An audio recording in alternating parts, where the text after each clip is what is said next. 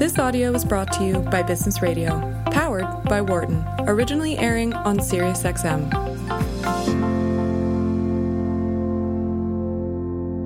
From the campus of the University of Pennsylvania Wharton School. This is Your Money on Business Radio.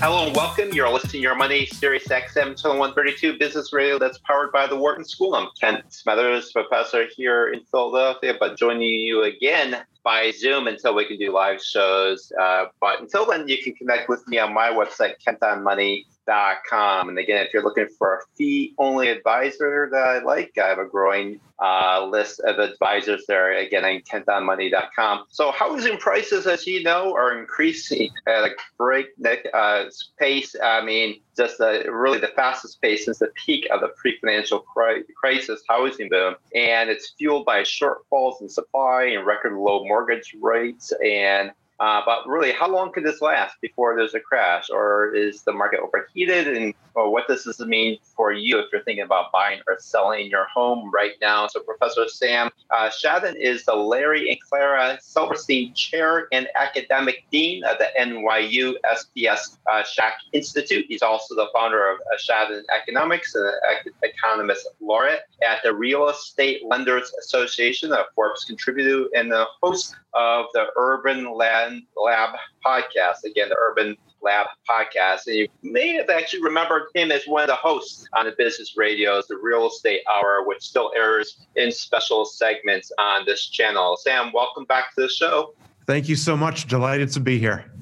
Yeah, my producer here, uh, Patty Hall, uh, mentions that in our own neighborhood, uh, houses are being snapped up just after a few days on the market. Um, you know, have we seen anything like this before, or when was the last time? I, think that the last time we saw the market this active, uh, both in terms of uh, you know the velocity of sales uh, and the price momentum, was really at the peak of the housing boom uh, prior to the financial crisis. And obviously, any comparisons to uh, the kind of momentum that we saw leading up to the financial crisis, you know, raise concerns amongst academics, policymakers, uh, and are indicative of or reflect the, the, real challenges that, that buyers have in the market, as you described described in, in Patty's neighborhood, you know, homes selling, you know, perhaps you know within a day or, or a few days of, of being listed, offers coming in very quickly. Importantly, it's not just that an offer is coming in; it's that we're seeing a significant number of offers, a significant share of all of the homes that are transacting in the market today are selling at uh, above uh, their asking price. Now, it's not yet a majority, but in terms of directionality, we see that share of the market that uh, again is with offers coming in uh, above asking price increasing fairly quickly. Um, all of those are characteristic of the market. Uh, Kent, the one thing I'd mention is that there is some geographic variation. There are markets in the south uh, of the United States in the Sun Belt uh, that are exhibiting stronger momentum than we see in parts of the Northeast or Midwest.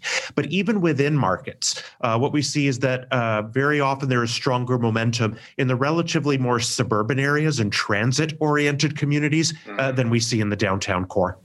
Yeah, and is that simply because people are fleeing the city uh, because of the pandemic, or what's going on there? Yeah, on the demand side of the equation, there's two things uh, that are going on principally. One, of course, is the pandemic, as people have been, you know, uh, you know, a, more than a year now, you know, stuck in their apartments uh, with um, access to a more limited set of amenities.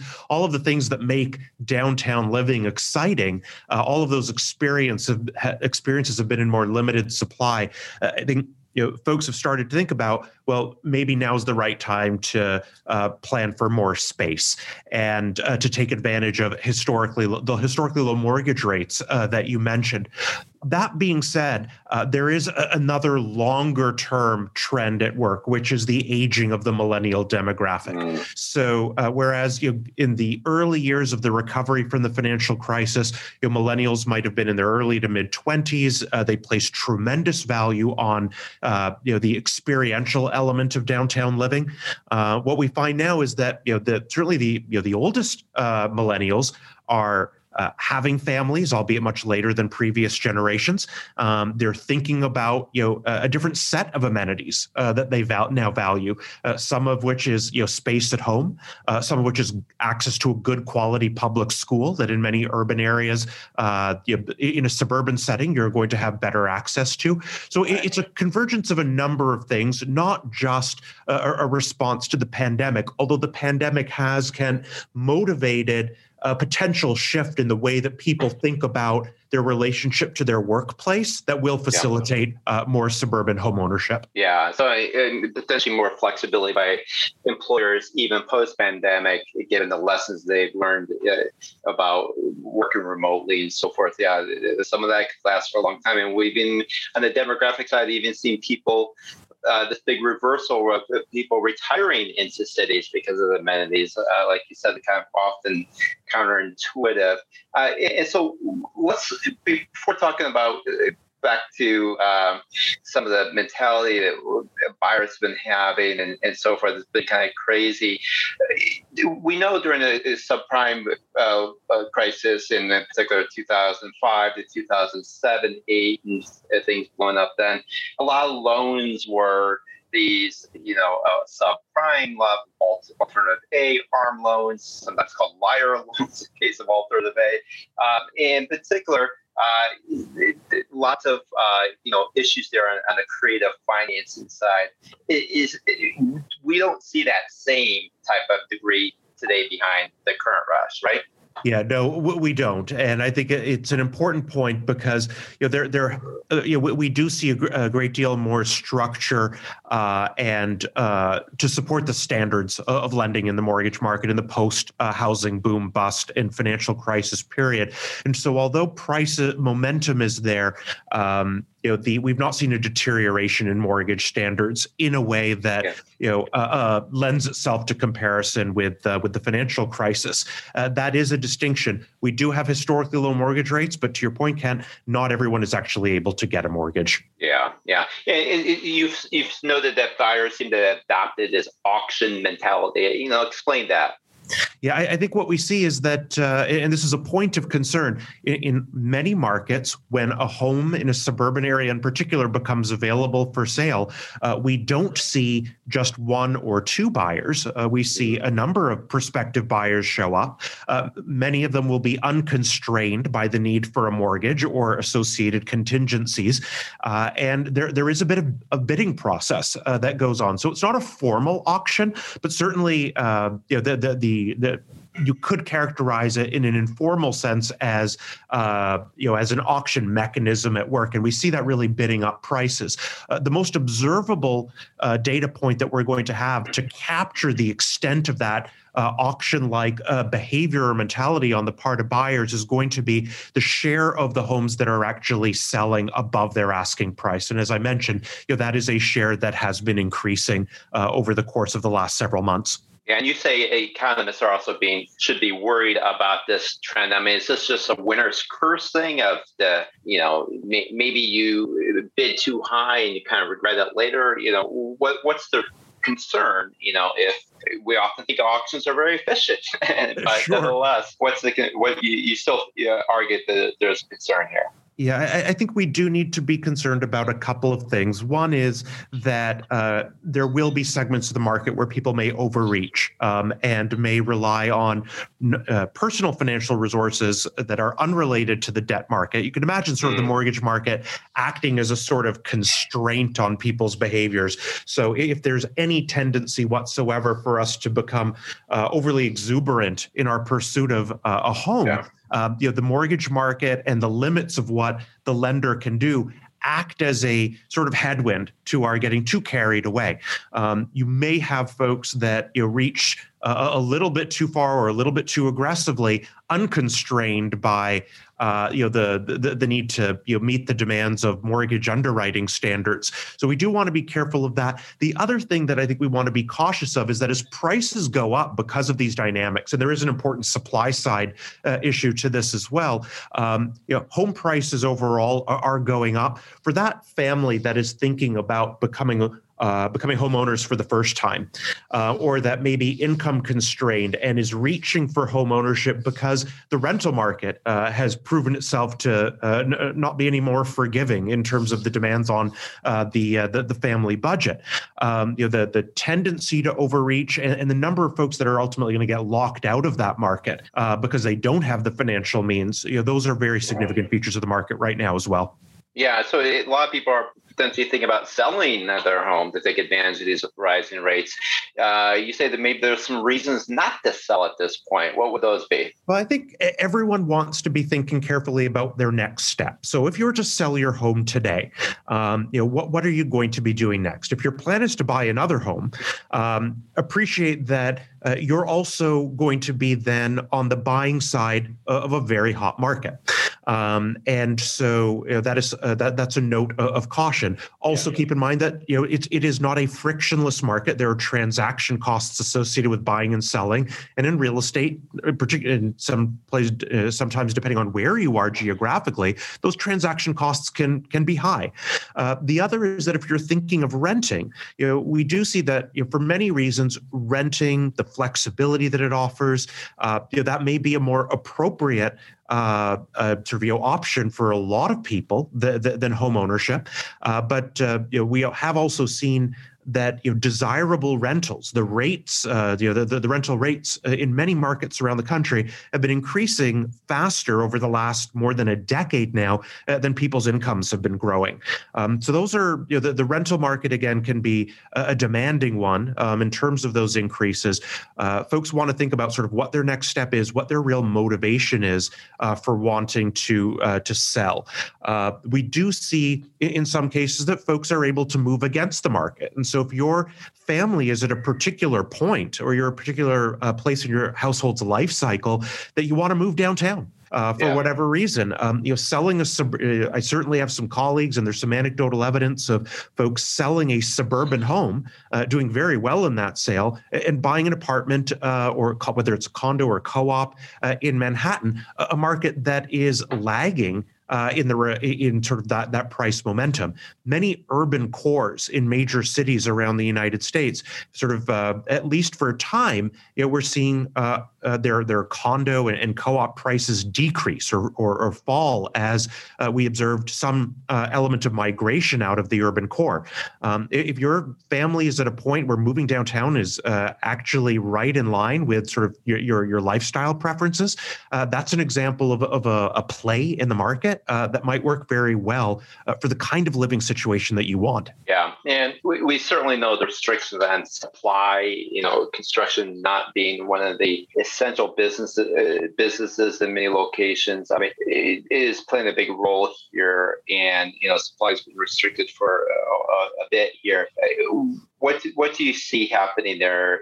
Uh, is construction going to be picking up quite a bit over the next uh, uh, year, and what you're seeing happening to to prices? On the single family home size, Kent, we, we, we're watching uh, permitting activity very closely because uh, the permits are going to be a leading indicator of, of the kinds of completions that we'll see, you know, whether it be six or 12 months down the road. Um, and uh, permitting activity has been picking up throughout uh, the pandemic. Um, it is rising to levels that um, are slowly approaching what we saw during the, the, housing boom. Obviously, we have much larger population, or I'd say a larger population now um, and a larger number of households. The constraints that we've got, and part of the reason why not all of those permits will actually translate into homes, is that uh, we do have some constraints. We have constraints on the availability of labor, um, and this is skilled labor in the right. construction trades. And this has been an issue for us in real estate for more than a decade now. There just isn't enough skilled labor um, in, in, this segment of the market. Uh, lumber um, is another one uh, where um, you know the availability and price of lumber, much of which comes from Canada, uh, for for stick built uh, single family homes, uh, lumber prices have increased dramatically. Uh, the availability of land, uh, the invest, and, and part of the constraint on the availability of land is public investment in infrastructure to get you to the land, uh, whether it be roads, fire stations, schools, uh, you know, light rail. Uh, you know that money, you know, the, the, public purse is not well positioned right now. Um, so there, there's also issues around zoning, uh, which uh, come into play. So all of those are acting as supply constraints overall, I think what we see is that supply constraints will ease somewhat over the next year. Some of the immediacy of that pressure to you know, sort of move to a more suburban location will abate as you know a larger number of companies this fall uh, you know everything we're all keeping our fingers crossed as we find ourselves in a more normal place. A larger number of companies will start bringing employees back to work. Some companies will say you have complete location independence. Others will say we really want to see you in the office four to five days a week. Um, and as the reality of that sets in, some folks will uh, hesitate or, or, or reconsider uh, whether or not it makes sense to you know, move further away from uh, from their place of work. Um, and there's a lot of variation there depending on the city you're in and, and how easily or painfully uh, the, the commute uh, to work can be made. So overall, some of that demand pressure um, moderating, um, some of the supply pressure moderating, still some significant uh, momentum and upward pressure on prices in the real estate market. This isn't getting a lot easier. The one policy thing, Kent, that I have to mention I'm concerned about. Sure. I totally understand at the federal level our desire to ensure that every American family has the opportunity to own their home. Um, so, given how high prices are, you know, there have been some some policy proposals discussed that would reduce uh, the required down payment to qualify for uh, a mortgage with one of the agencies. And that's happening sort of in, in the political realm. Uh, we know that when family in a in a hot market where folks are paying a lot of money for their homes um, and where they're making very very limited down payments, that is that does look like a deterioration in underwriting standards, right. and that you know that, so that has some of the characteristics of a market that a few years down the road may exhibit higher delinquency and default rates. So I think we want to be very, very careful there.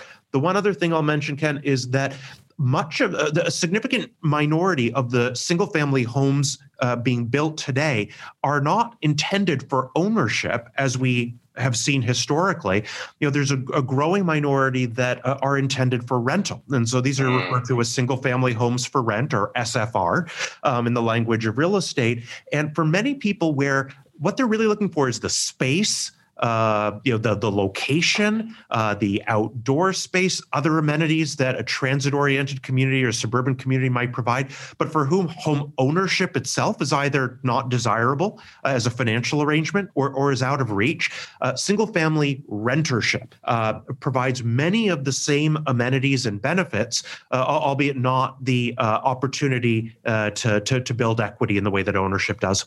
Yeah, it is you know, amazing how much government policy has played in uh, housing uh, price bubbles. Whether it's the you know securitization that was certainly encouraged by the government agencies, as well as you know, like you said, you know, reducing down payment uh, requirements and it's uh, you know it can happen in other civil ways on the supply side if you know many workers aren't willing to come back to work because of uh, there's doing well by not working uh, right now, maybe too well in the sense of, you know, it's very hard to often get people back, not just because of vaccine hesitant or uh, virus hesitancy, but just because of the economics. So it's uh, it will be interesting to see how this all evolves over the next year. And you're right, policy is going to play certainly a role, including on the infrastructure side as well. So uh, fantastic insight, Sam. Uh, thanks so much for coming back on the show. Thank you so much, Kent. It's always a pleasure. Thanks so much, Sam. You can follow Professor Sam Chandan on Twitter uh, with is the handle